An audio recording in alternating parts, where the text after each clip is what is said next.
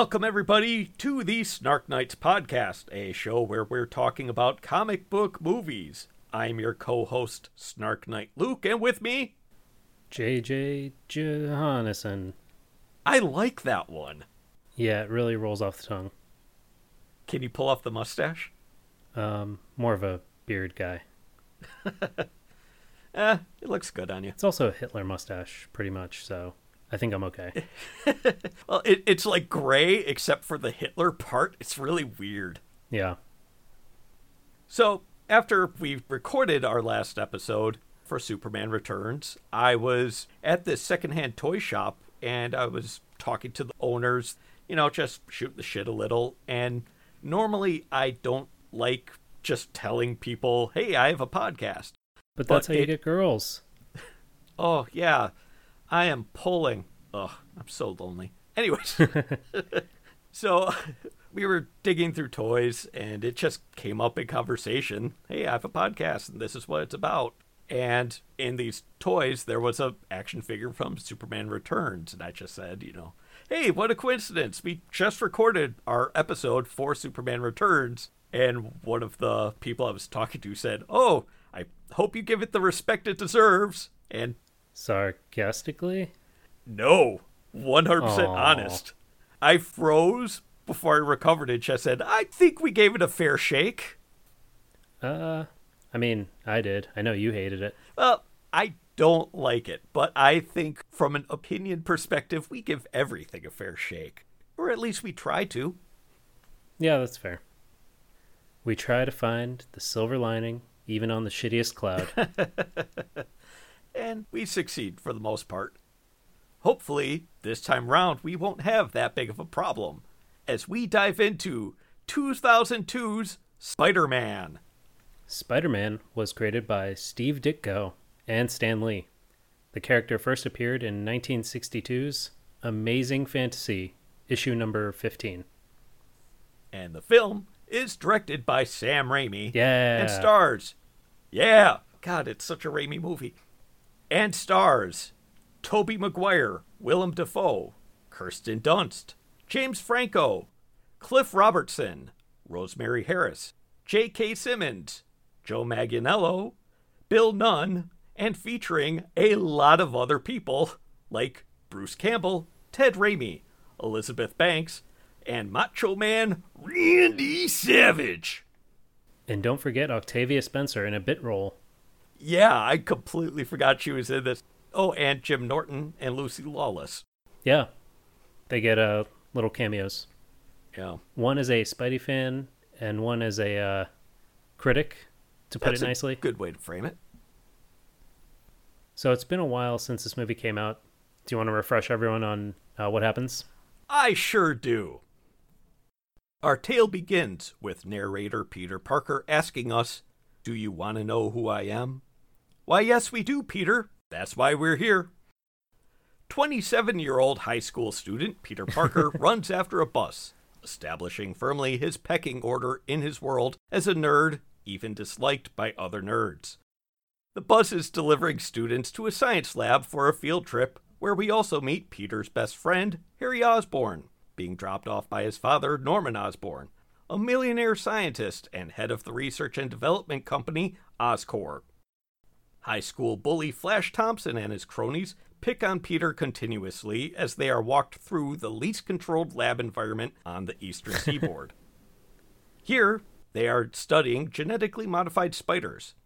Eventually, Peter is left alone with the girl of his dreams, Mary Jane Watson, aka MJ, and takes pictures of her next to some of the spiders for the school paper.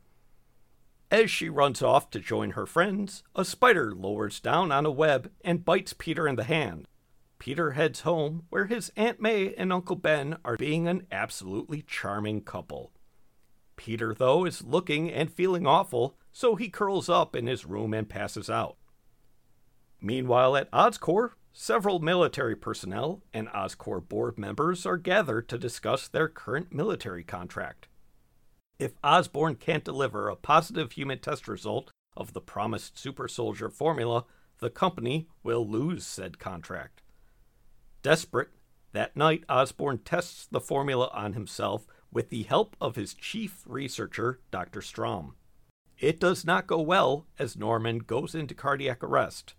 Dr. Stromm succeeds at reviving Norman, who is now in a psychotic state, and throws Dr. Stromm through a window, killing him.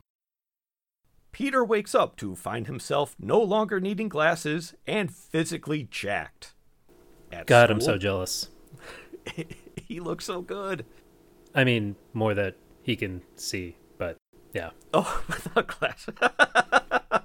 we took that two. Speaking as two people ways. with pretty bad vision, I feel like we would both take that. Yeah. Sorry, go ahead. It's fine. At school, his transformation reveals several other changes, including heightened reflexes, senses, and the ability to shoot webbing from his wrists. The latter results in him accidentally throwing a plate of food at Flash, leading to a fight between the two, which Peter surprisingly wins easily. Freaked out, Peter runs off to try and calm down and figure out what is happening to him. He quickly puts two and two together, realizing all of these things are similar to what spiders can do, and soon he is climbing walls and leaping from building to building, testing himself. That night, Peter and MJ, who is apparently his neighbor, have a bit of a heart to heart in the backyard for a bit before her boyfriend Flash shows up in a new car. Naturally, this leads Peter to assume getting a car in New York will help solve his problems. Looking through the paper, he stumbles upon an ad for wrestlers offering good money for colorful characters, and Peter sets to designing himself a costume. In the morning, Uncle Ben drives Peter into town and drops the ultimate hero credo on him. With great power comes great responsibility. Peter, being a teenager, lashes out at his uncle and leaves to earn his money as the human spider. That name is quickly corrected by one Quentin Beck, and Spider Man easily dispatches Bonesaw McGraw, who it seems was not as ready as he thought he was. the wrestling booker only gives Peter $100 because the match went short and proceeds to be an unrepentant dick. A man with a gun bursts into the office, stealing the money and running by Peter, who, as an act of revenge, does nothing to stop the thief. But this origin story ain't done just yet, as out on the street, Peter finds his Uncle Ben shot in a carjacking. Ben dies in front of the boy, who overhears the location of the car with police in pursuit. He masks up and takes off, web swinging to catch up to the car. It crashes, and the thief escapes into a warehouse.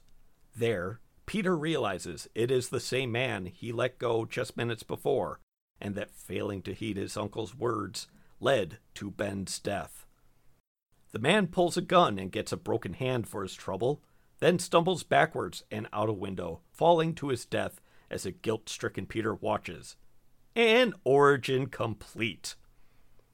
That same night across town, Oscorp's rivals are testing an exoskeleton for the military brass that apparently hates Norman Osborn. The test is interrupted by Norman, now all hopped up on Oz gas, flying in on a combat glider and green flight suit designed by his company, with a custom made mask that makes him look like a goblin. This possibly alliteratively named menace blows up everything and everyone while laughing, because it's important to love what you do. Peter graduates high school after an undisclosed amount of time, and his uncle not being there makes him truly realize he can no longer sit by. He moves to the city with Harry and starts his career as the friendly neighborhood Spider Man. But being everyone's favorite wall crawler does not pay the bills, and as Peter is out looking for work, he runs into MJ and learns that she has been dating Harry. What will help pay the bills, though, is something Peter is in a unique position to provide pictures of Spider Man wanted by the Daily Bugle and its head honcho, J. Jonah Jameson. After delivering some truly impossible to get unless you are Spider Man pictures, Peter now has a career. Things seem to be going good for Norman Osborn as well, with Oscorp winning their military contract. But instead of celebrating, the entire board decides they'd rather sell the company and force Norman out.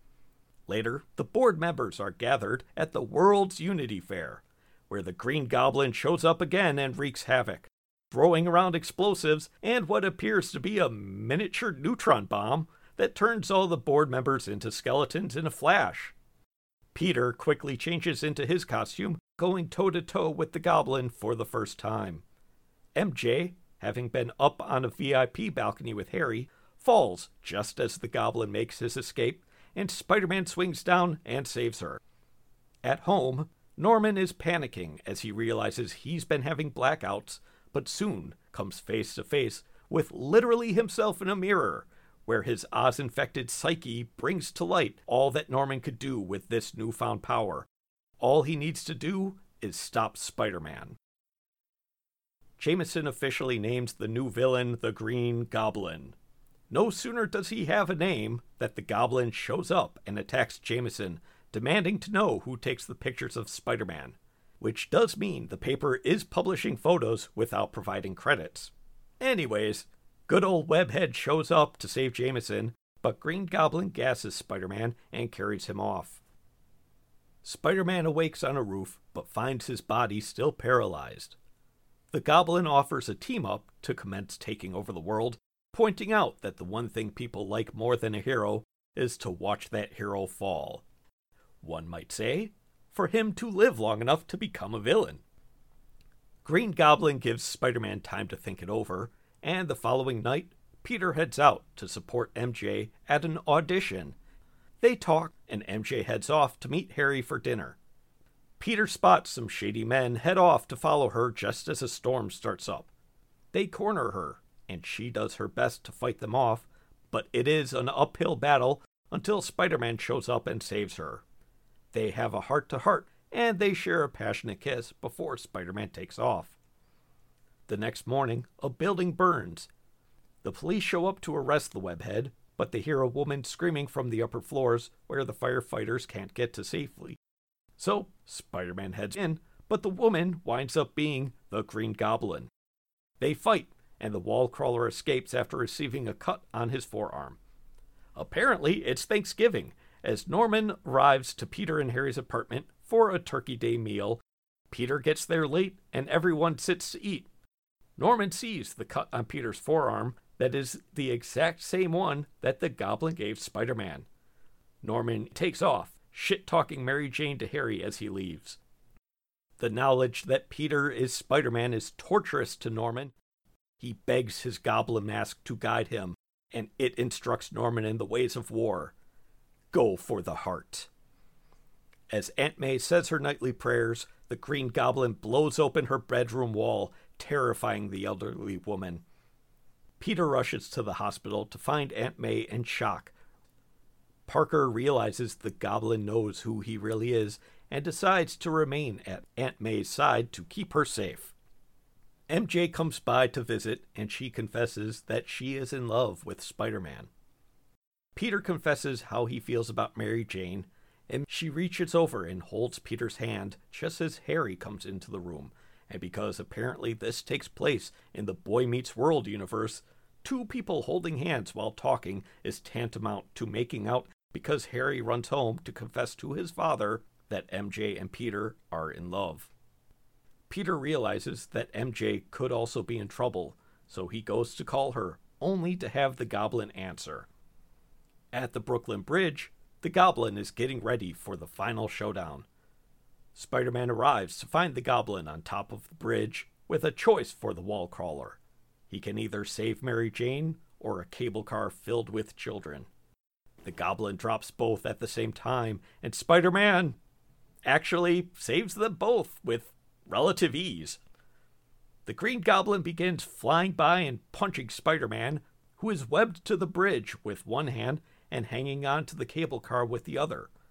A boat moves beneath them so Spider Man could set down the car, now with Mary Jane on it, just as the goblin lassos Spider Man, flying them to an abandoned old brick building.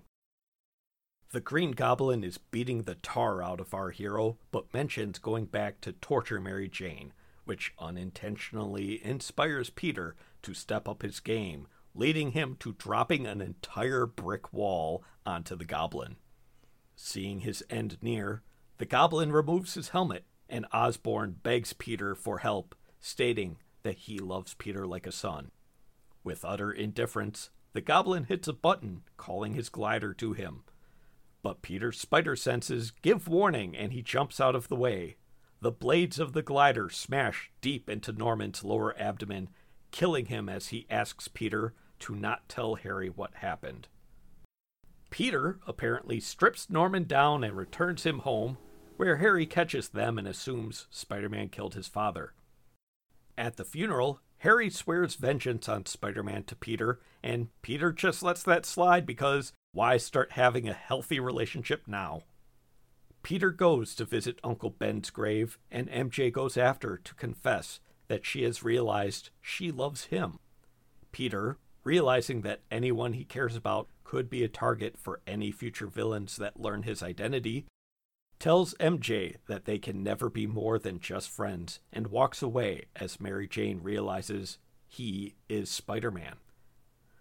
As Peter swings over the city he loves, he ponders further over his uncle's words.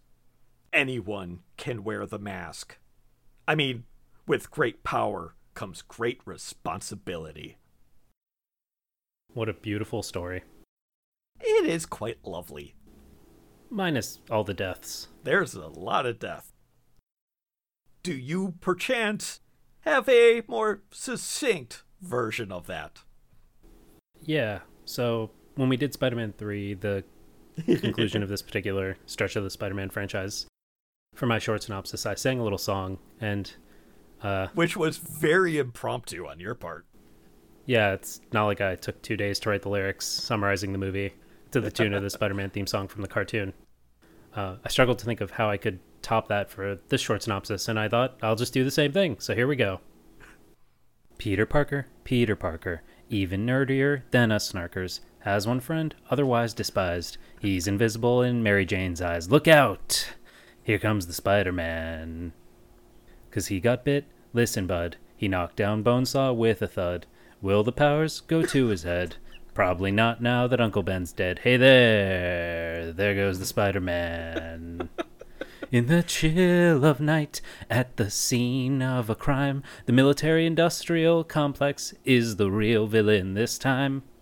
Spider Man, Spider Man, Sam Raimi's neighborhood Spider Man, J.J. Jameson, he's assured, we'll give him a job as a reward. In the end, Green Goblin gets all stabbed up. Harry's an orphan now too. Yup. And then they made two more Spider-Mans. Fantastic. Sorry, I'm not a better singer. But I'm an alright songwriter. You did great. You got the pacing of that down wonderfully. I've listened to that theme song on YouTube probably 200 times between Spider-Man 3 and this. You don't just have the Ramones version stuck in your head at all times? Unfortunately, no. Huh. That would be a stretch for my vocal range anyway. so, Spider Man. Yeah. Opens with narration. I really enjoy. Like any good story, this one's all about a girl. Yeah, that was cute. It's charming. And it leads into the uh, setup of him being the outcast nerd pariah of his high school, where everyone's Which- apparently 30 years old. I know that's standard Hollywood casting for high school kids, but Yeah. it's like they didn't even try for this one. Yeah, it's. I'm pretty sure that's why they don't stick around in high school long. Also, no one waves to their friends like Mary Jane waves at hers when Peter, like has happened to everybody at least once in their life, assumes she is waving at him. That was just a social nightmare. I'm glad she didn't notice that he was waving, because the only thing worse than that is when they notice you're doing it. yeah. So then Harry and Norman roll up in a Rolls Royce, which embarrasses Harry. I guess he, like Peter, missed the bus. But uh, I'll have more to say about Willem Dafoe later. I just want to say the line delivery when he meets Peter is amazing. Harry tells Yeah. Harry tells me you're quite the science whiz. Then he pauses and smiles and he's like, "You know, I'm something of a scientist myself." It's so good. He's so charming. Yeah, but he's also he's he's like kind of unsettling. He has this rare ability to play normal people in such under the skin piercing ways. And granted, obviously his his character here takes a villainous turn, but he's not foreshadowing. It's just he just plays Norman so weirdly. It's basically just Willem Dafoe. That's the character. He's so good.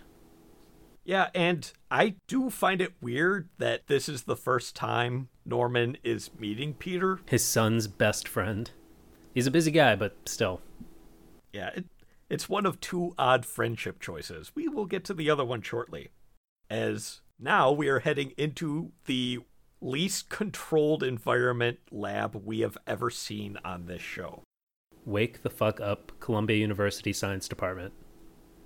Yeah, for anybody who hasn't seen this, if you've been to a museum, typically there's like an atrium central area that leads off to all of the different sections of the museum. So if you could picture that sort of setup, right there in the middle of everything is where this lab is. It, it is absolutely an open air environment. Shouldn't the spiders be in a separate room entirely? But then we wouldn't Yes. have the Spider Man. so I do like that scene though, where the field trip goes through the room and they learn about all the different spiders. Because it's such a fantastic exposition tool for Spider Man's powers. Oh, it's beautiful. They threw that in really organically. Yeah. I appreciate that they named a bunch of different spider abilities, but Peter didn't get all of those. Right. Then they named a couple others, like the camouflage, and actually, camouflage, I think, is the only one, but he didn't mm-hmm. get camouflage. So, Yeah, it wasn't all on the nose. And to follow up what I was saying about Willem Dafoe, speaking of great line delivery, their world weary high school teacher who leads the field trip did such a great job with every line he had. This is just he is very forgettable solid. character if it wasn't for him. He's such a standout. I had to look it up, but well done to Shan Omar Huey, who plays the unfortunately unnamed science teacher. He is so good. Yeah. I also like that all the kids are afraid of him, even though he's like easily a foot shorter than all of these alleged high school students. It's really good. Then we get the infamous spider bite. basically the Columbia lab that's working on these spiders for science reasons. They combine the DNA of different spiders into super spiders, and one of them escapes its little containment chamber and bites Peter on its hand while he's taking pictures of Mary Jane. And we don't get to see the immediate effect of it, but we do cut over to Ben and May Parker, who are a delight. Yeah, really, everyone who sees this movie would be happy to have them as an aunt and uncle. Absolutely. And this movie is just generally, aside from them, it has perfect casting for supporting roles. J.K. Simmons is the most obvious example because no one will ever be J.J. Jameson as hard as J.K. Simmons is. But Willem Dafoe, Cliff Robertson, Rosemary Harris, just all impeccably cast.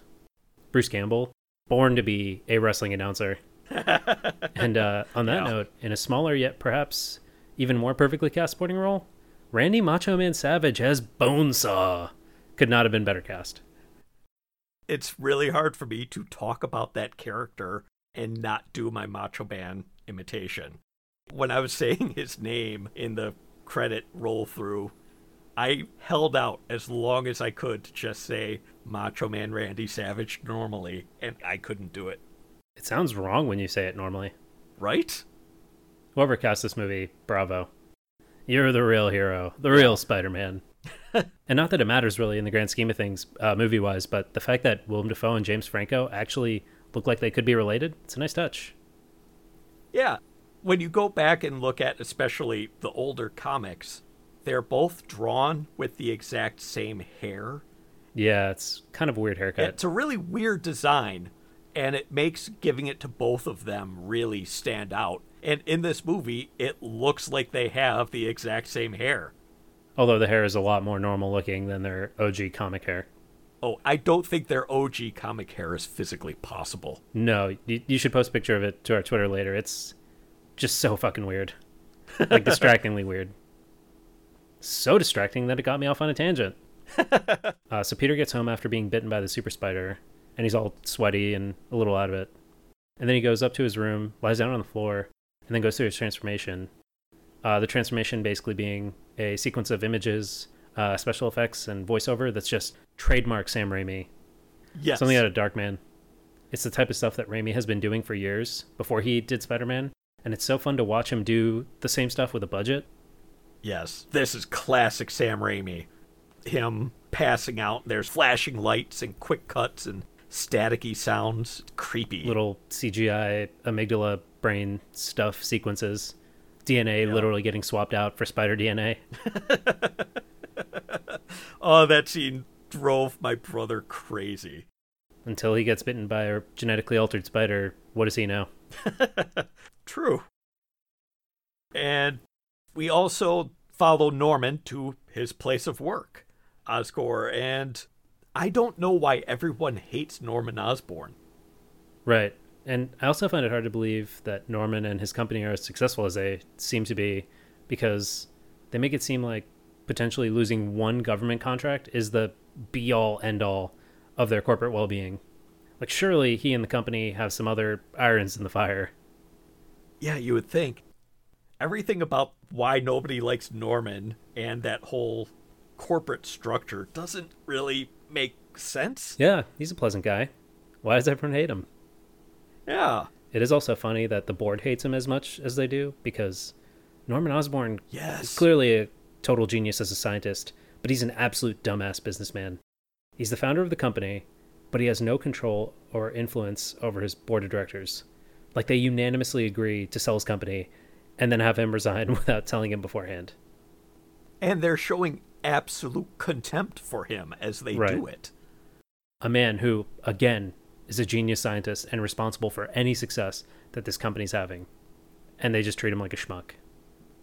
even weirder is when we're first meeting the military brass and they're discussing the test results on lab rats about the Oz formula.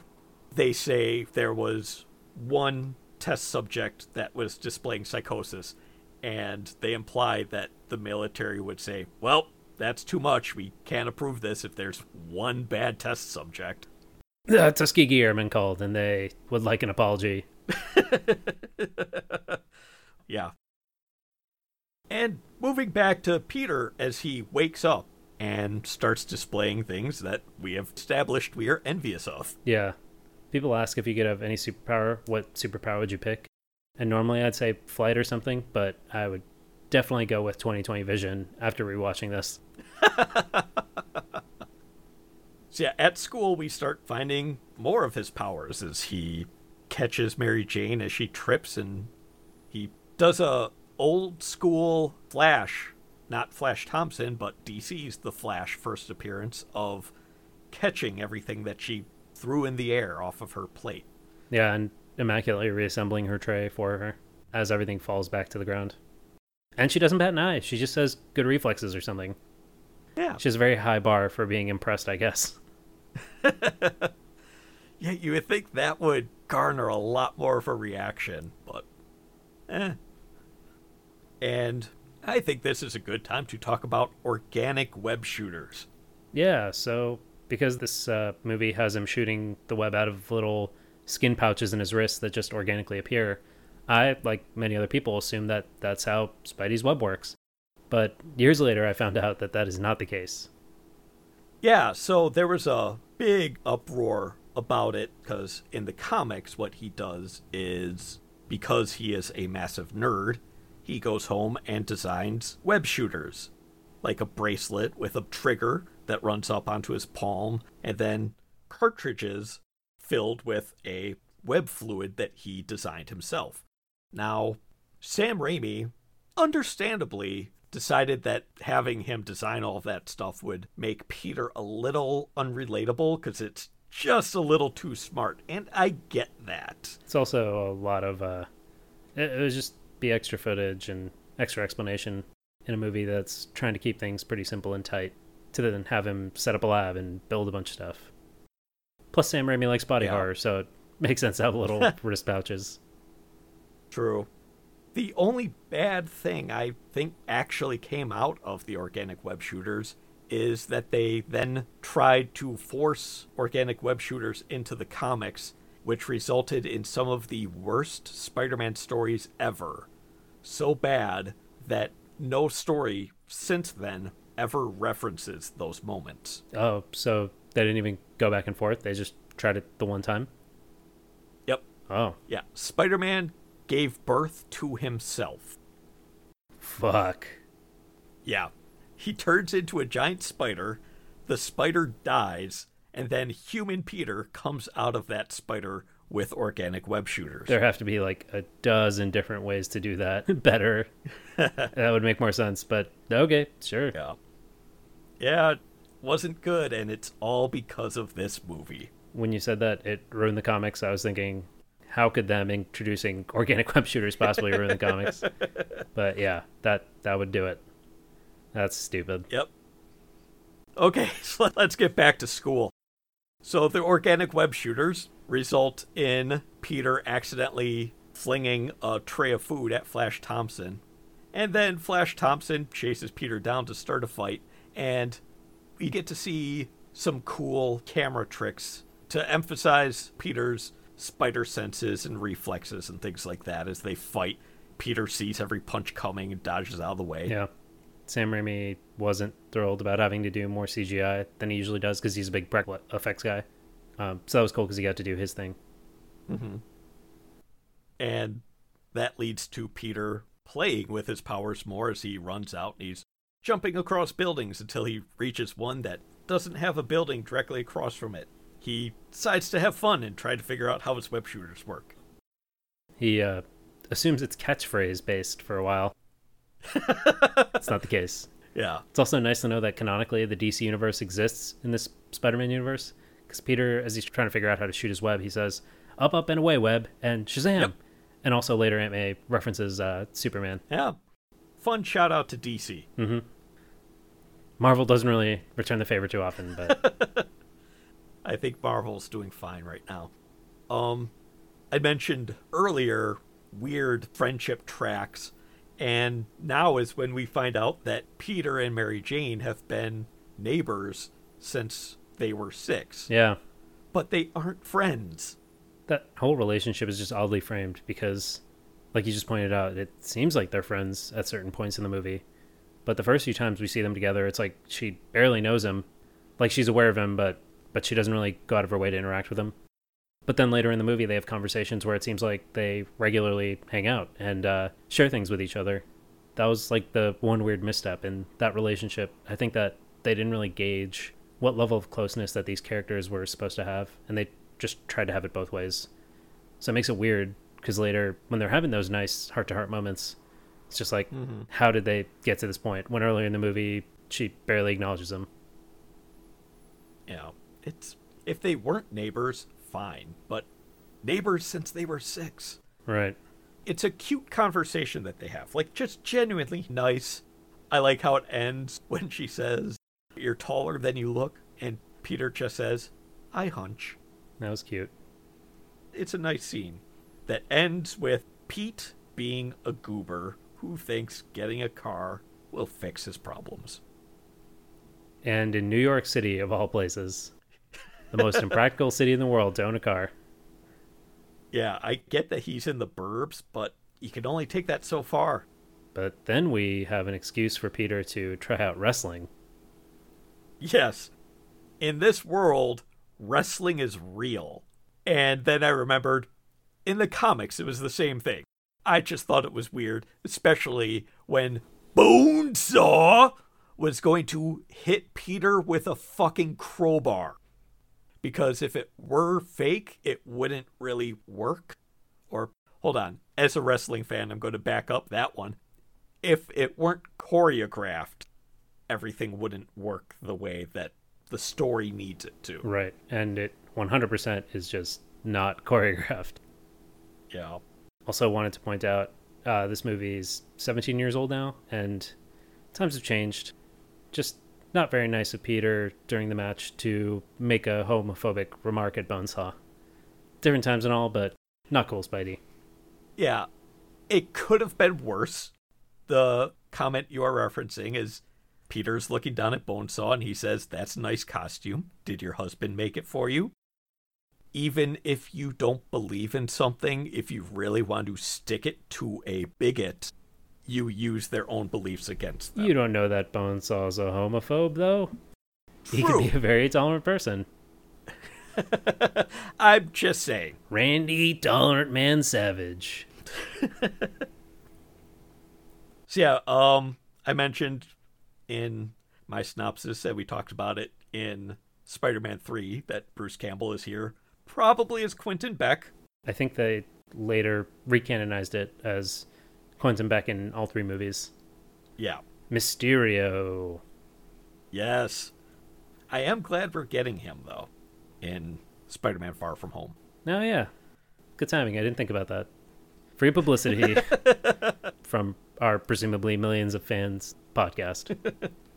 So Peter wins the match because he's freaking Spider Man. And the wrestling promoter gives him $100 for lasting two minutes. But the ad said 3000 for three minutes. That equivalency is off by quite a large margin. Well, you already pointed out this guy's a huge douche, Oh, absolutely huge. which makes it okay for him to get robbed. yeah. But I think weirder than that, and you're a wrestling fan, so you might have an answer for me, but Spider Man defeats Bonesaw, Sure. who's the champion of this wrestling league. Doesn't that mean he has to defend his title or the belt? Yes. Yes, it does. They just dropped that whole subplot. Frankly, great material for a sequel, but they just entirely dropped it. well, to be fair, I'm willing to bet he had no desire to go back. no, sure. Not not with the turn the evening takes after. So the promoter gets robbed, the thief runs away. Spider Man lets him escape past him instead of stopping him. Right. Everybody's getting mad at Peter. Now, the thief had a gun. And the promoter runs up to Peter, and it's the weirdest line read when he says, Now he's going to get away with my money. hmm So Peter gets back out onto the street, and the robber has shot Uncle Ben and has left Uncle Ben bleeding out. I remember this scene being a little longer. It was really jarring to me how quickly it goes that Ben doesn't really have any final words other than to say Peter. I mean, it's it's fine. It's, I just remembered it differently. I think it would have been sort of out of character for Raimi to have Uncle Ben say anything profound or lengthy at that point. Yeah, profound would have been bad. Like that would have been a terrible decision. But also, Peter has business to attend to because he hears the police discussing how the mugger who just carjacked Uncle Ben is heading in a certain direction, and Peter decides, even though Uncle Ben's literally dying in his arms, he decides this is the moment he's gonna Spider Man it up and get revenge. Yeah. And he goes after the car. Now, I say the car because this is a 1973 Oldsmobile Delta 88. That is the first car Sam Raimi ever bought brand new. He has kept it restored since he started making money, and it has been in every single Sam Raimi movie ever Yeah, supposedly even The Quick and the Dead, which is a western, where he had it stripped down to the chassis and turned into a covered wagon. Sam Raimi does not fuck around. And and Bruce Campbell wants to destroy it, but doesn't know where it's kept. Mm-hmm. Although the carjacker in this movie did a decent job just plowing through stuff on the sidewalk and shooting through the roof, trying to hit Spider Man. But even he could not destroy the car. That car is invincible. Uh, I really liked that after the car crashes and the thief is trying to make his final escape, he sees Spider Man's shadow up near the ceiling on the wall and he starts shooting at the shadow in terror. He's a bad criminal. Does sort of emphasize that he's a little terrified right now, which is understandable because there was a guy jumping onto his car. Mm-hmm. Speaking of Sam Raimi touches, uh, Peter's fighting the guy in the abandoned building that he tracked him down to. And there's this nice little Darkman homage as he slams the guy's head through some windows because it's shot exactly like how Liam Neeson's face gets smashed through some glass cabinets in Darkman.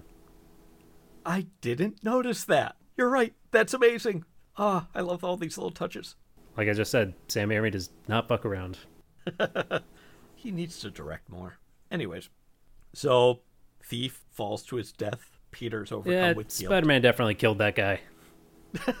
Yes. Um. So thief is dead.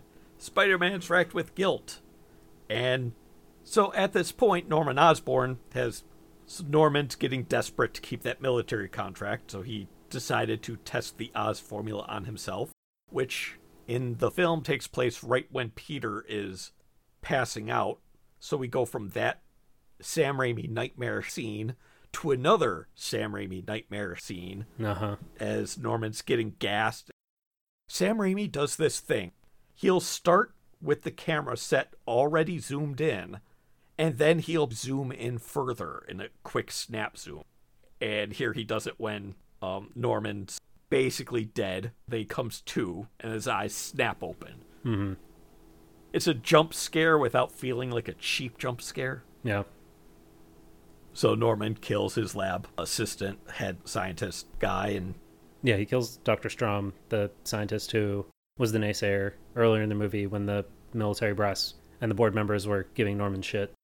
It's also funny because right before he kills the guy, he repeats something that Dr. Stromm said earlier when he was naysaying. and it's it's funny because the fact that he remembers that and then is driven to kill the guy is immediate proof that Dr. Stromm was absolutely right about psychosis from the Oz formula. yeah, Very unlucky that Norman Osborn's the one mouse that gets fucked up from the formula. But that's the luck of the draw. So then, skipping ahead to the first appearance of the Green Goblin at the base for Oscorp's rivals. They have the military brass there and they're showing off an exoskeleton. That exoskeleton looks like garbage. Yeah, yes. I have a note about that too. so earlier when they're at the Oscorp lab and they're telling Norman, "Oh, you got to do this quick, or we're gonna give your contract to someone else," they mention an exoskeleton that a rival company is working on, and this technology is presented in a way that makes it sound way more exciting to the military than the Oscorp glider. But the exoskeleton looks like a piece of shit. It's just a big ass clunky suit. And the Green Goblin immediately destroys the exoskeleton with one shot. Yeah. Absolutely shows off the military superiority of the glider. But even without that, like inherently, the glider makes more sense for military use than, Yes. than this goddamn exoskeleton. An exoskeleton makes it sound like what Master Chief in Halo is wearing, but it's basically like a giant porta potty with a jetpack. and about as mobile as a giant porta potty with a jetpack would be. Yeah. They have the goblin coming in on radar, and the guy in the exoskeleton just sort of has to watch death come at him. Yeah. God. The, the military industrial complex, man. They are the real villains of this movie. Just give Norman money for his glider. None of this would have happened. Yeah. But they hate Norman for some reason. Mm-hmm. Um, so, as the goblin is blowing up everything, he blows up the exoframe and this bunker that all the scientists and the brass are in. Within the explosion, it transitions to Peter's high school graduation with everyone throwing their hats in the air. Yeah. The horror of Uncle Ben's death. You have the horror of the first Green Goblin appearance. And uh, it's a nice little turnaround, little balancing act that Raimi does. Yeah. I think one thing Raimi doesn't really get enough credit for is how good he is at blending in emotional beats with his bread and butter of horror and action. Like the high school graduation, and then the uh, conversation right after that with Peter and Aunt May at home. It just conveys so much emotion and tenderness uh, within a couple of minutes as they go from the graduation to him and her crying as they talk about Uncle Ben. Um, a lot of movies have to spend much more time getting across half as much emotion uh, with less credibility and finesse than the scenes between Peter and Norman Osborn at the graduation, and then later Peter and his aunt. Raimi handles this so nicely that those scenes kind of feel like they're not in a superhero movie. Fair, yeah. Good job, Sam. And this is when Peter sucks it up and decides, I am going to be Spider Man. And we get him in his full classic costume. It looks great. Suddenly made off screen. It's fine. Who made it? Who knows? But it looks cool, so who cares? Yeah. And we get some of the first CGI in this movie. As you mentioned before, Sam Raimi is one of those directors who doesn't like to rely on CGI. And CGI during the day, especially composite CGI, which is when you take a CGI character and lay it over live action. Doing that during daylight it's really hard to look good. Especially in 2002. I was about to say, yeah, especially in 2002, and it still looks pretty damn good. It's not great, but for 2002, it looks really good. Yeah. The visual effects people on this nailed it. Yeah. And with Spider Man swinging around the city, we meet J. Jonah Jameson, and goddamn, I could just watch him all day. I can't believe that they waited a full hour to drop him into the movie. Because he owns the second half of this movie. Um, We're also a bit forward in time now, right? It's it's a few months after their graduation, at least. Because it seems like everyone's settled into life. Yeah, it, do- it does feel like that. Harry and Peter have moved into an apartment together. Mm-hmm. They don't really discuss it in this one, but I think in the second movie they establish that they're both in college. Or Yeah. no, they they do mention it because uh, Peter later in the movie mentions that Dr. Connors, fires him Ah. from the job. Yeah, fun little Easter egg. And another Easter egg in J. Jonah Jameson's office, he's there with another alliterative, Robbie Robertson.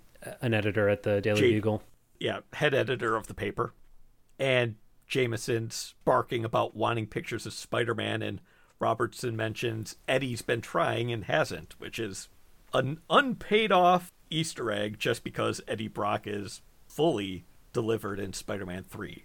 hmm There's aspects of this movie that blow my mind because it's 2002.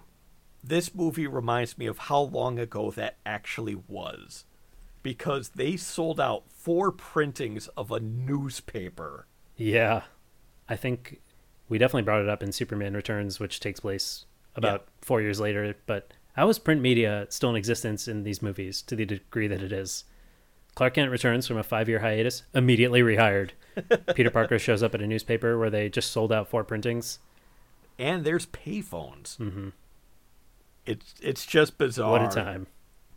Um, so back to your question about the time that's passed between graduation and where we pick up. Apparently, MJ and Harry have been dating for a while, and Peter keeping it a doesn't know about it. Yeah, Yeah, huge dick move considering they're basically his only friends. and Harry even mentions, "Pete, I know you've been in love with her forever, dude. Then why ask her out in the first place?" Yeah, that's why he kills him in the third movie. Tracks. But Harry's also been keeping it a secret from his dad. I think he's just a shittier person than we realize in the first movie. Yeah. When we find out that he's been keeping a secret from his dad. And that leads to possibly my favorite Willem Dafoe moment in this movie. Harry, to distract from the conversation about his girlfriend, asks his dad, Hey, Peter just lost his job. I'm sure you could help him. And Norman positively lights up at the prospect of being able to just help Peter. Many people want nothing more from a romantic partner than to be looked at the way Norman Osborn looks at Peter when Harry asks if he can get Peter a job. Yeah, it is a lovely little moment. Don't know why everybody hates Norman. This is also post insanity Norman. He's still a sweet guy sometimes. Sometimes. Mm hmm He's so good. So, yeah, Norman offers to help him get a job. And Peter sees the advertisement wanting pictures of Spider Man and decides to take pictures of himself, which results in truly impossible pictures with Spider Man posing for them. Yeah. It's weird but fun just because we get to see Jameson again. Acting completely unimpressed with these amazing photographs. It also there's a great bit where Elizabeth Banks is Betty Brant, Jameson's personal assistant, keeps trying to get Jonah's attention about I quote, Your wife called, the tile for the foyer is out, and Jameson, just without missing a beat, just put a rug there. Mm-hmm. because he is an utter cheapskate. And I want to watch J.K. Simmons and Elizabeth Banks just riff for hours. See, that's one downside of this movie not existing in the current MCU because you know we would get a spin off of that. That would be such a great spin-off. At least a Netflix original series spin-off of JJ just running the paper. or I guess now it would be the uh, whatever Disney streaming thing is coming out. Rest in peace, Netflix MCU. Yeah.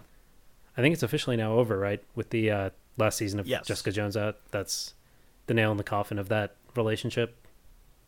Yeah. Um so the World's Unity Fair. Speaking of resting in peace, it's a big festival in Times Square with ethnically offensive parade balloons and uh, Macy Gray concert featuring actually Macy Yeah. Gray, and uh, the first showdown between the Green Goblin and Spider Man. Yeah. We get our Stan Lee cameo. Yeah, he's uh, just there in the crowd. No funny lines for him. saving a little girl. I guess that's better than having a funny line. Yeah. He's also a real hero. Yes. Unlike everybody who made no attempt to save that kid from the very slowly falling crane arm with a balloon attached to it. Yeah. So when Norman attacks the board members at the World Unity Fair, does he not realize that his son is there? I guess? He kills the board members. He acknowledges Mary Jane, even though he doesn't know who she is yet, I guess. But he either doesn't see or doesn't care that Harry's there. Wow, I I didn't really catch that. Neither did Norman, apparently. I was more focused on the fact that apparently he has a miniature nuclear device. Yeah, he just zaps the board members and everything but their skeletons disappears. Yeah. Which also never gets used again. Yeah. Why not just use that all the time? No. So now we also get our first good, clean shot of the goblin costume, which was also highly questionable at the time because it looks nothing like your traditional Green Goblin. Yeah, they, they actually made a comics authentic Green Goblin costume, uh, I think before they cast the role. And it was like an animatronic Green Goblin mask, but for various reasons they dropped it in favor of this, which uh, is fine. It's Yeah. kind of goofy sinister instead of just sinister sinister, but the authentic Green Goblin mask would have probably been even goofier. I think it's just a lose lose from a design standpoint. Absolutely. Good way to put it. Really, the best one would have been just Willem Dafoe's face, but for plot purposes, they couldn't do that. Yeah. So Green Goblin and Spider Man briefly fight, and then Green Goblin ends up on the ground while Spider Man's saving people, and the cops confront the Goblin. Mm-hmm. And I thought it was weird uh, the first couple times I saw it because Green Goblin yells, I surrender at the cops before attacking them. But thinking about it now, years later, and many more comics under my belt, I think it was actually a great comic booky touch to have him yell, I surrender before attacking the cops Mm-hmm. everything that happens from that point on with him in that scene is just very comic booky. Like he yells, "We'll meet again, Spider-Man," as he glides off. It's just so dumb in real life, but very comic book appropriate. Oh, it's beautiful comic book stuff. I know that Willem Dafoe, um, he has very little respect for these movies and these roles, but he is as utterly invested in them as he is in the more artistic roles that he prefers. And God bless him for that. Yep. Yes. God bless you, Appleton, Wisconsin's own Willem Dafoe. Yeah, I don't know how proud he is of that, but uh, I think Mary Jane in this movie is a very nice young lady, but she's a, a terrible girlfriend. so the Green Goblin attack, during which her boyfriend is hit in the head uh, with falling debris and knocked out, and then she's rescued by Spider-Man. In the aftermath of all of that, we see later Peter and Harry are hanging out, and uh, Harry's on the phone with Mary Jane, which means that hours later after the incident, she didn't reach out to him or try to find him. And then when he did call her, all she does is talk about Spider Man instead of asking if he's okay. Yeah. Just not a good girlfriend. I'm picturing her on the other side of the phone talking to Harry, but on her notebook in front of her, she's writing Mr. and Mrs. Spider Man. Yeah. Mrs. Mary Jane Spider Man. I wonder, is that a Jewish last name? Spider Man? Oh, yes, I'm going to tangent now. My brother has a sketch idea to do a traditional law firm commercial where it'd be something like Jacobs, Jacobs, and Spider Man, where you meet the first two lawyers and then eventually you cut to Spider Man just wearing a nice suit as he's talking to clients. They'd probably rack up a lot of business, although you know that firm would constantly be getting attacked. Well, they have good representation. Sure, but legal, yes, but their insurance company would have grounds to drop them, though. So we transition into the first time Willem Dafoe acts against Willem Dafoe. yes. Also, weirdly, the first time he realizes that he's the Green Goblin. Yeah, he's in his home, big penthouse home, and he hears laughing, and he hears someone beckoning him, and he's sort of freaking out. He's drinking heavily. And then he sees himself in the mirror, and he slowly starts to realize what's going on. And it's fantastic because he gets to act without the mask. Yeah. It's also presented in a way where you can't really tell if he's talking to himself in the mirror and being the Green Goblin into the mirror, or if the mirror version of him Mm-hmm. is just in his own insanity, the Green Goblin talking to him, and him outside of the mirror talking to that person inside the mirror. Yeah, super ambiguous. And he comes to the conclusion that he must either get Spider Man to help him or kill Spider Man. Yeah, so then he attacks J.J. Jameson because that newspaper is the only one that is getting clearly taken by Spider Man pictures of Spider Man. and then uh, he attacks the office.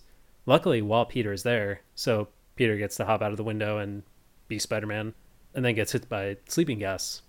yeah, and when the goblin attacks, J. Jonah Jameson has been being J. Jonah Jameson and just, you know, a cantankerous asshole. Mm-hmm. But when Goblin demands, you know, who sent you the pictures, Jameson immediately just nuts up and just says, I don't know. It's a really strong emotional beat for J. Jonah Jameson to show that, He protects his people. yeah, he's a cheapskate and kind of a dick, but he's not going to just sell people out. Right. And then it leads to the single most confusing thing about this movie, which is the goblin abducting Spider Man and asking him to team up. Yeah, maybe he's lonely or he knows he'll be lonely, and here's this one other person in the world with abilities. Give him a chance, team up. Why not? Sure, I mean, it doesn't really track with his psychotic behavior otherwise, but maybe the little bit of humanity in him. I don't know. Yeah. If nothing else, we get more great Willem Dafoe. Because even though he's in this full costume, he is making a lot of really fun physical movement decisions. Yeah, he actually refused to have a stuntman do the Green Goblin stuff because he wanted to get the body language across. The man is dedicated. And perhaps the most interesting thing about that scene is the fact that he doesn't unmask Spider Man. The game is afoot to him, and he doesn't want to spoil it by finding out who Spider Man is. Yeah. I guess it's lucky for Peter that he doesn't get unmasked because trouble would have started a lot sooner for him. But instead, he gets to have a lovely moment after rescuing Mary Jane. Lovely or vastly uncomfortable looking moment. Uh, Because it that won an MTV Movie Award for Best Kiss. so I know. I remember both actors saying it was miserable. the logistics of kissing upside down are with your noses and the placement. And then you throw in a heavy rain. hmm Tobey Maguire basically had to just keep in nose plugs the whole time, which also meant he had a hard time breathing because he was kissing. Right. Half kissing, half just exhaling into Kirsten Dunst's mouth. it's, it's just as romantic as it gets. Yeah. Worth it for the MTV Best Kiss Movie Award. Was it? Uh. So the next confrontation between Spider-Man and the Green Goblin takes place very shortly after, when he's rescuing people from a building on fire. For some reason, his spider sense gives out because the Green Goblin's there. Amazing. I already mentioned Willem Dafoe slash Norman Osborn's comic bookiness. Amazing that he just mm-hmm. finds a shawl and cries like an old lady in a burning building to trick Spider Man. Yeah. Dedication.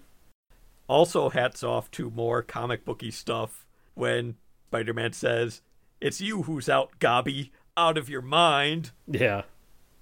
It's so bad and so delicious at the same time. Stan Lee was the guest writer on the script for that one line. Spidey manages to get away from the goblin in the burning building and he gives thanks by transitioning right to Thanksgiving dinner. Yeah, and Norman meeting Mary Jane for the first time officially and Yeah, they they're hosting Thanksgiving at Harry and Peter's apartment with Aunt May and Harry and MJ. and Norman gets to start being really creepy. Yeah, he just leers at MJ the whole time. He eyeball scans her and then smiles while he's making full on eye contact with her, standing maybe a foot away. Smiles is a nice way to put it. He's just leering right at her. Yeah, it is gross. But on the plus side, it's supposed to be. And uh, Peter shows up with a bloody wound on his arm from that fight in the fiery building. hmm That is when uh, Norman figures out that Peter's Spider Man. And the way it's shot and acted is deliciously tense. Yes. It made my skin crawl when you see the look on Willem Dafoe's face when he sees the wound and he realizes, oh, fuck. As creepy as Willem Dafoe is during this Thanksgiving affair, I thought it was kind of cute and weird that he uh, calls Aunt May Aunt May. Just call her May. Yeah. Her name is Aunt May. yeah, canonically, just this is Aunt May. It's a might have been a script oversight or something. Her but driver's license says Aunt May Parker. What's wrong with you? I got it. Must be a British thing. Yeah, which leads to also the scene of Norman Osborn finally being alone after coming to this realization and he's back in his home. There's a chair sitting in front of a fireplace with the goblin mask helmet thing sitting on it. And Norman is having an absolute emotional breakdown trying to figure out what to do with this piece of information. And talking to the mask. he is begging that mask to tell him what to do because this kid who he thinks of as his son is his mortal enemy. It's a situation no one can understand because it's preposterous, but he makes us all feel it. No one could have pulled off this role other than Willem Dafoe. Just gonna drop the gauntlet there. Yeah. I'm sure other people could play Norman Osborn pretty well, but uh, the way he's done in this movie, no one else could have done it. Yeah. So the mask tells Norman, go for the heart. As Aunt May is praying, saying the Lord's Prayer, and suddenly the wall blows up and the goblin's there, and apparently he knew what she was doing because she's freaking out. And he just screams, Finish it. God damn, the way he just screams that. It's chilling and amazing. Very few people can growl and yell at the same time. And obviously, one of the people in the world who can do it is Willem Dafoe. which leads to Peter realizing that, you know, the goblin knows who he is somehow. Yeah. And then first thought is gonna ditch my aunt at the hospital and call the girl I have a crush on, know, who at this point is still uh, technically dating my best friend. yep. Teenagers. But she shows up and confesses that she's in love with Spider-Man, and and so Aunt May's asleep, and Mary Jane understandably comes by to see how Aunt May is doing, and also see how Peter's Right. doing.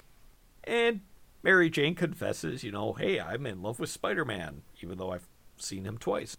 And Peter takes the moment to say, basically, hey, I know you love Spider-Man, but I love you, and I've always loved you, and here's why Yeah. and she reaches over to take Peter's hand, and then Harry walks in, and it's like they're holding hands. His aunt is in the bed unconscious. But I do think that was just them being teenagers with like all of the roller coaster of emotions there. I didn't think that was like a disingenuous reaction. Harry's? Yeah. I thought that like obviously he doesn't take it well, but what Yeah. 19 year old who's in a weird situation with his girlfriend where he feels like she's not giving back what he's putting into it would not react poorly to that. I just thought it was an overreaction even for teenagers. You're 40. What do you know about teenagers? Okay, I'll concede that one, Dick. It's okay. I'm 30. I don't know what teenagers are up to. And then that's when a series of events quickly unfold. Yeah, Harry gets home and tells Norman, uh, I think it's over with MJ. I, I realize she loves Peter. To which Norman very creepily pretends to comfort his son, but you can see the wheel spinning in his head of like, I know who I'm going to attack next. Yeah, and he does. In the creepiest revelation, when Peter calls MJ and realizing, oh, people I love are getting attacked, and uh, it's her voicemail, and he starts talking into the voicemail because kids, back in the day, when you left a voicemail, people could hear you leaving it and answer if they wanted to. Yep. Um, so Green Goblin picks up the phone and says, "Can Spider Man come out to play?" Ooh, Ugh. creepy. So Spider Man does come out to play and discovers the Green Goblin on top of the Brooklyn Bridge. With Gwen Stacy precariously perched atop. Sorry, I, I have read a few Marvel comics in my life. Yeah. Now it's disappointing because the setup is great. Hey, I have these two things the woman you love, or I have this cable car full of children. You can only save one. Who would Green Goblin have taken hostage if it wasn't for that very unfortunate cable car full of kids going around Manhattan in the middle of the night? Yeah. But yeah, like you said, he's waiting there at the bridge for Spider Man to arrive and presents it to him as hey, you think you're a hero. Guess what? Heroes have to make tough decisions. Are you going to save the girl you love? Or are you going to save this cable car full of kids I found? And then Goblin just drops them both at the same time.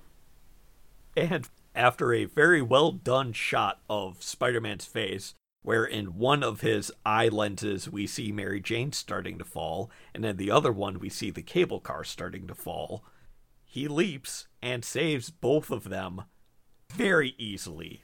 It is super anticlimactic. I think the Green Goblin really underestimated how powerful superhero movie protagonists are. yeah.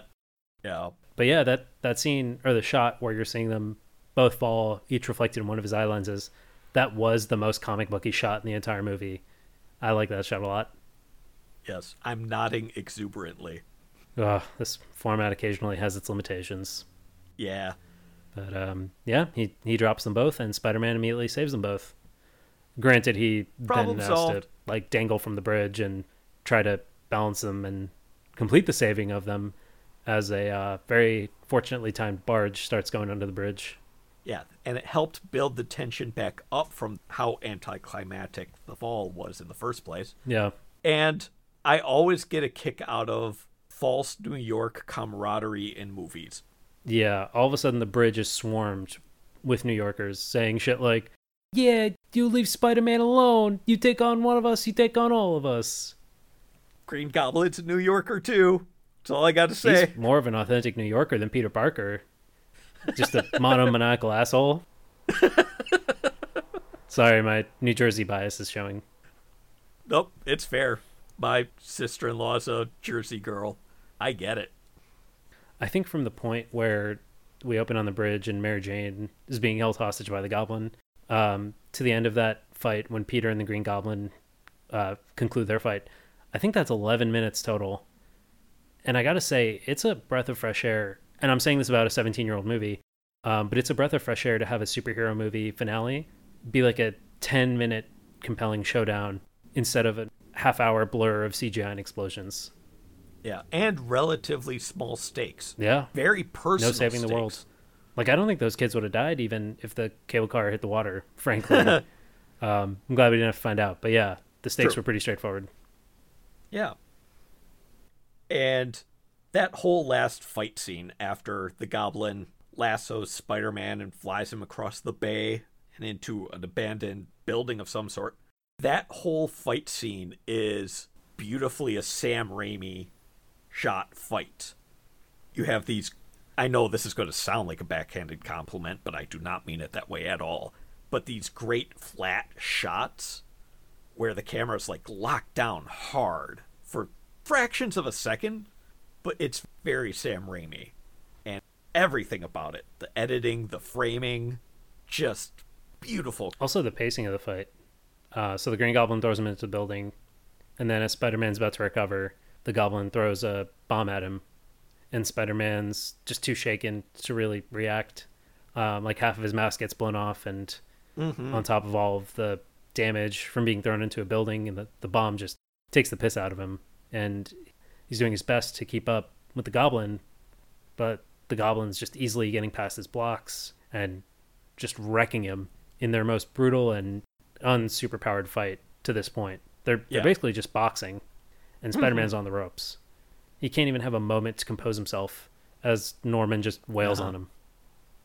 Until he does get a breath because Norman decides to stop and monologue. Ah, yes, every villain's downfall. Yep. Threaten Mary Jane. Spider Man gets pissed and he drops a wall onto the goblin. Do what you will to the guy, but do not mention Mary Jane when you're trying to kill him. That's his Popeye spinach moment. and Norman crawls out and starts begging for mercy and takes off his helmet to show, like, hey, it's me. But now that I watch it, I am positive he is no longer Norman. He is 100% Goblin and just pretending to be Norman to get Peter to lower his guard. Well, I disagree because after he gets stabbed by his own glider, I think that moment he's Norman again, right before he dies. So Norman's Fair. part yes. of Norman's still in there. Yes. And to this day, I think it's funny that as soon as the glider hits him, Norman's face just going, oh, it's definitely stabbing him in the crotch. Uh, I'll go with pelvis since this is a family-friendly podcast. Is it? I don't know. It's obviously done so that he can lay forward across the glider easily. Sure. And that leads to Norman's last words of, don't tell Harry. Why would Peter grant that request? Uh, because Norman's been kind to him and Harry's his best friend, and uh, and he does grant the request. The Green Goblin has murdered a lot of people. He's just gone. All of those murder cases are still wide open. Families left with no answers for what happened to their loved ones. Tons of property damage. I guarantee there's an FBI file open and just that's going to be there forever. And how does that help with great power comes great responsibility? No, responsibility is turning this man in. But It's his best friend's dad, and now his best friend's orphaned, and Peter can relate, as he mentions at the funeral. yeah, it's fine. This is me being snarky. Either way, he grants the request. He's a good friend, if not the most responsible hero. And then we get another breath of fresh air, in addition to the short showdown, in that we get such a mixed emotional ending.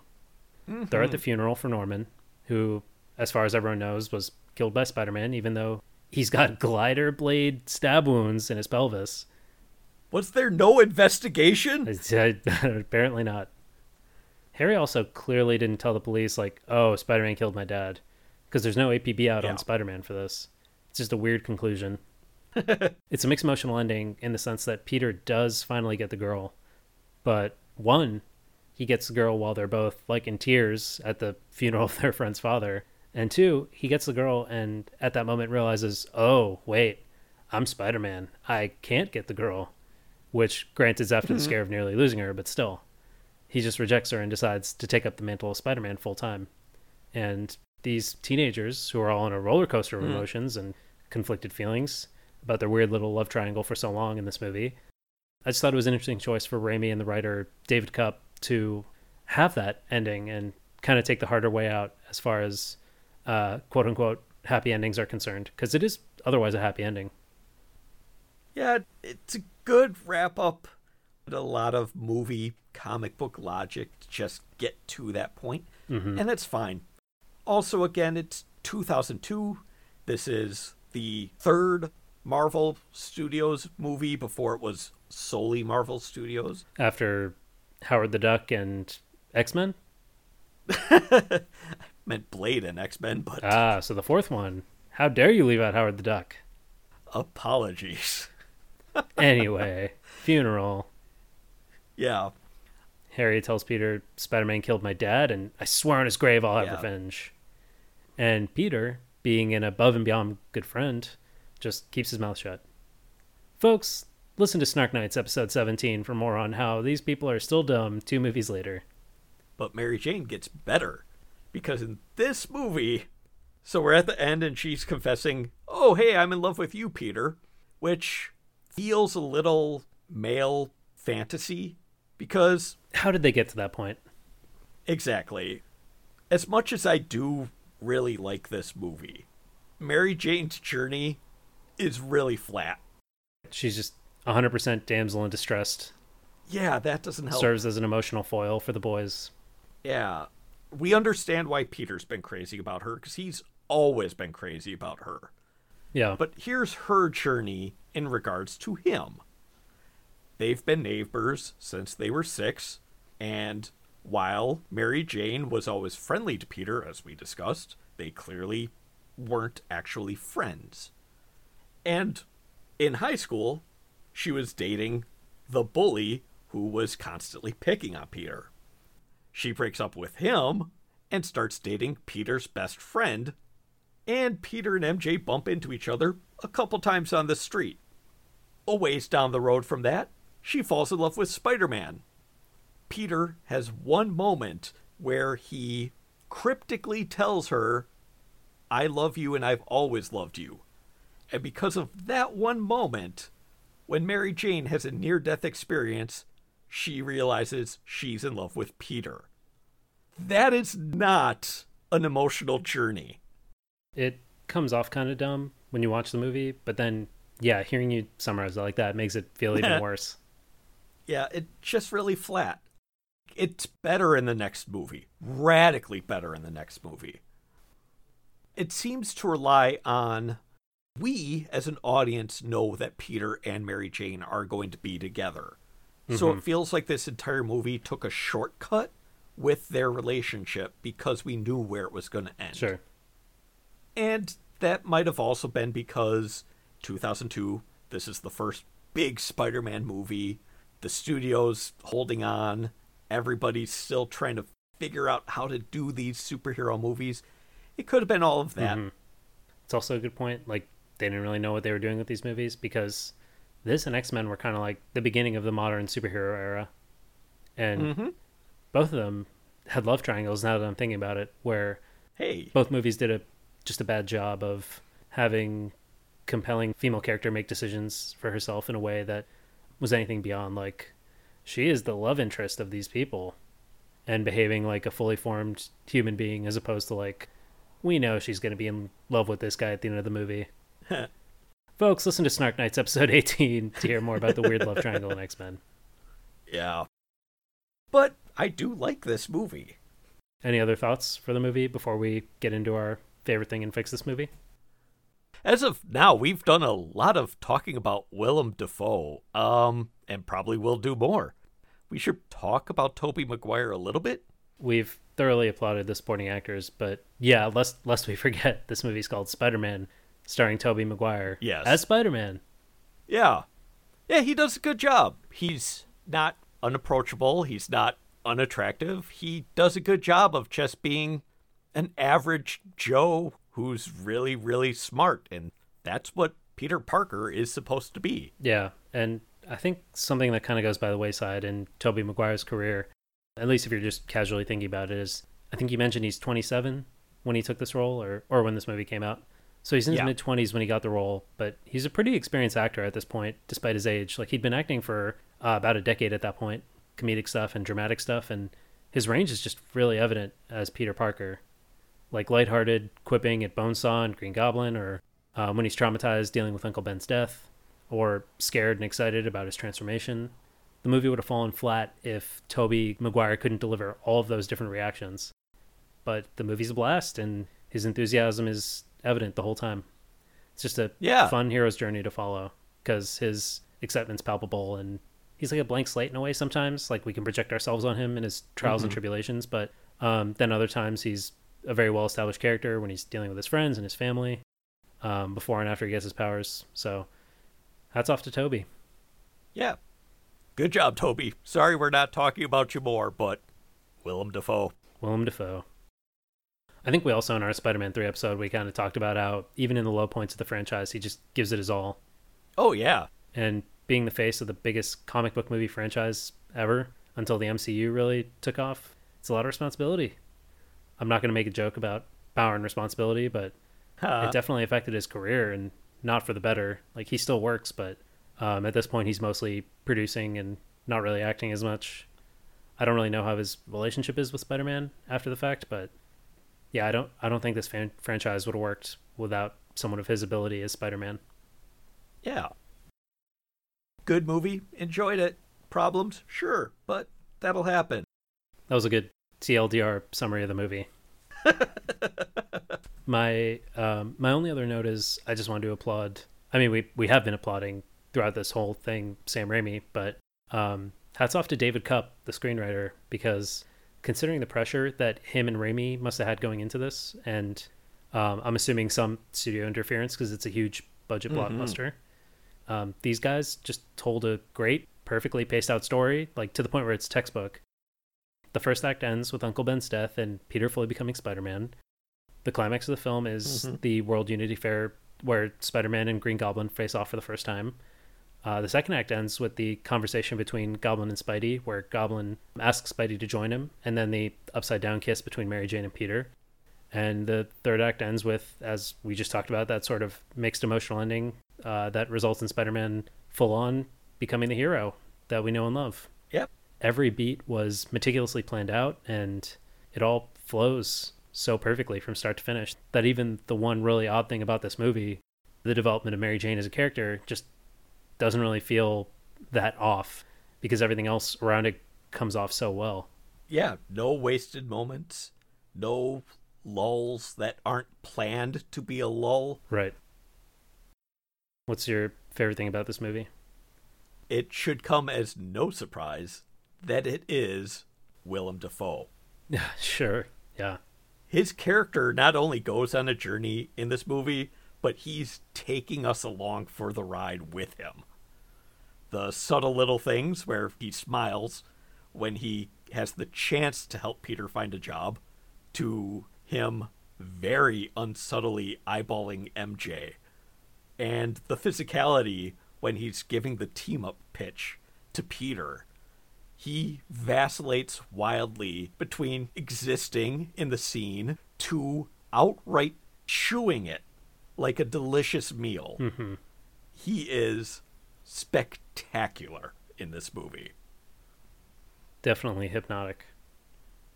So, what is your favorite thing? I kind of wish I had yours now. Uh, no, mine's a little more broad. Um, I saw this in theaters when I was 12, and I hadn't seen any other superhero movies at that point in my life, though I was a big fan of the Bruce Timm and Co. DC animated series that had been on TV since I was a kid, and Of at that point, I think we were in Justice League Unlimited era. So that being my first superhero movie, in and of itself, there was a there's a lot of excitement there, and the fact that it was this movie, and the fact that I was Hmm. twelve, it was just like kismet. There was a sense of wonderment and thrill and joy, and seeing the spectacle and the fantasy unfold before me, and it must have been what it was like to be 12 in 1978 and see Richard Donner's Superman in theaters it's just like the best age to see something like this and that sense of Mhm. wonderment is still with me to this day when i rewatch this movie. And obviously part of that is member berry nostalgia brain but uh, i think that this movie just nails every facet of what it's going for. Like it's just from start to finish it's firing on all cylinders. And part of the enjoyment that i have watching the movie today is some like i said some of it comes from nostalgia but some of it also just comes solely from the quality and the energy uh, of the film and it's just so effortless and charming that I can't sit here and name a single favorite thing without Hmm. two or three other just popping into my head. So uh, it's kind of a cop out, but my favorite thing about this movie is just the whole movie. Superman made us believe that a man could fly, and Spider Man made me believe that a teen could swing. Beautifully said. Well, nothing is perfect though, so how would you fix this movie? You would think I would go into, you know, make Mary Jane more of a real person. And in addition to that, even when I first saw this movie and didn't realize that was a problem, the thing that bothered me Spider Man's formative years should take place in high school. Ah, okay. I get that they didn't want to do that because it would take a lot of suspension of disbelief to follow Tobey Maguire, who was 27 at the time, through high school, which is why, you know, they had one scene in high school and then had him move out of that. Two, if you But- count the field trip. Could have been a college field trip, They were Um, definitely in high school. But ultimately, high school years are the years that we as humans learn a lot about life. Yeah, we keep learning after high school, as we talk about a lot. I'm old. I'm still learning. You do not stop learning, and if you think you could stop learning, you're an idiot. But if you look at like the early years of Spider-Man comics or there was an animated series called The Spectacular Spider-Man, which was the showrunner head writer was a guy named Greg Weisman, who was the showrunner creator of Gargoyles and Young Justice for DC. wow, what a resume. Yeah. It takes place in high school because that's when Spider Man needs to be Spider Man. He needs to be a kid struggling with all of these adult things that he can be this kid saving a city and living by this ethos of with great power comes great responsibility while trying to actually juggle these adult responsibilities. And I get why they had Peter just be an adult it's fine for this movie. It's a good movie. We've mentioned several times 2002. It's the beginning of them getting a handle on how to do these movies. So it's fine. But if I could go back with hindsight, I'd put Peter in high school like they're doing now. Sure. So at least we're getting it now. But that is how I would fix this movie. Okay. How's about you? Don't wait a full hour to introduce J.K. Simmons as J.J. Jameson. Make him the main character? I don't know. My fix this movie is that I think, I guess it's a little similar to yours in a sort of different direction, but um, I think Peter too easily becomes full fledged Spider Man. And I get that the structure of this movie with the Green Goblin villainy, especially, means that uh, that was necessary, but Peter goes from fighting Bonesaw in his homemade little costume to fully being Spider-Man, comic accurate costume and all, within 20 minutes. And I think it could have benefited from some like Batman Year One type shit where we see him develop from a well-intentioned but inexperienced and awkward developing vigilante into the competent, friendly neighborhood Spider-Man that in this movie he just suddenly becomes after graduating high school and deciding this is what I am now. Mm-hmm. I get why they did what they did, and it works, but I feel like the character Spider Man, part of the appeal is that he's this young, goofy kid figuring all of this stuff out as he goes and having to carry a heavy burden of being a superhero, losing his uncle, having to grow up faster than he otherwise would. So, not that this movie's broken or lesser necessarily because of how they did it, but Right. um, I think it would have been a nice touch, and we have to have a fix this movie, even though it might not necessarily quote unquote fix the movie. Uh, Yeah. So that would be mine. right.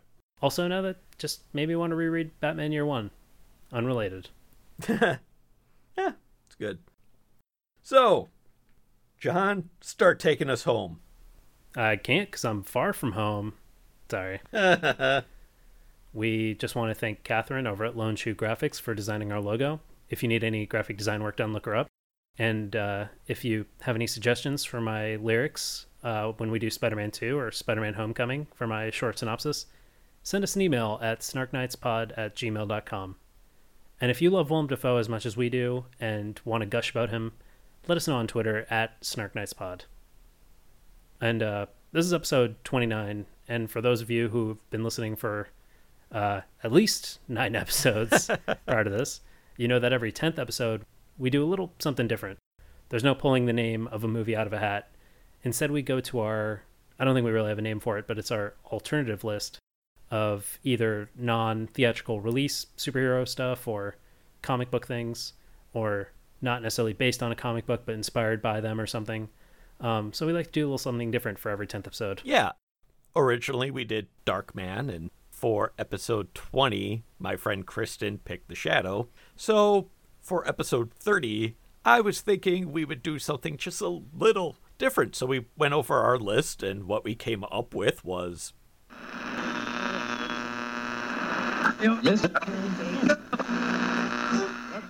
Ice to meet you, Snark Knights. Cool party. The Iceman cometh. I have a riddle for you. What killed the dinosaurs? The Ice Age. The dulcet tones of the shuffling hat are the dinosaur in this riddle. Unless the podcast bows to my demands, it is winter forever here. I will turn the podcast into an icy graveyard. That is, unless you watch Batman and Mr. Freeze Sub Zero. Let's kick some ice. And remember, always winterize your pipes. oh my god. Whoa. Did did we piss off Mr. Freeze at some point? Maybe? I mean, we haven't even recorded our Batman and Robin episode yet. I didn't think we'd be on his radar, but I guess at least one of us crossed him at some point. Probably you, because you live in a Ah. much colder place. This is very true. Shouldn't have shoveled your driveway or salted your sidewalk. He's mad at all that salt that I had to put down when we legitimately had an ice storm. Damn it. Well, I guess if we want this podcast back, we have no choice. Yeah, to be fair, he could have just asked nicely. I would happily watch Batman Sub Zero again. Well, I mean, now we have no choice. So I guess join us next time for our 30th episode. And until then, I apologize for nothing Uh, except to Mr. Freeze. except to Mr. Freeze.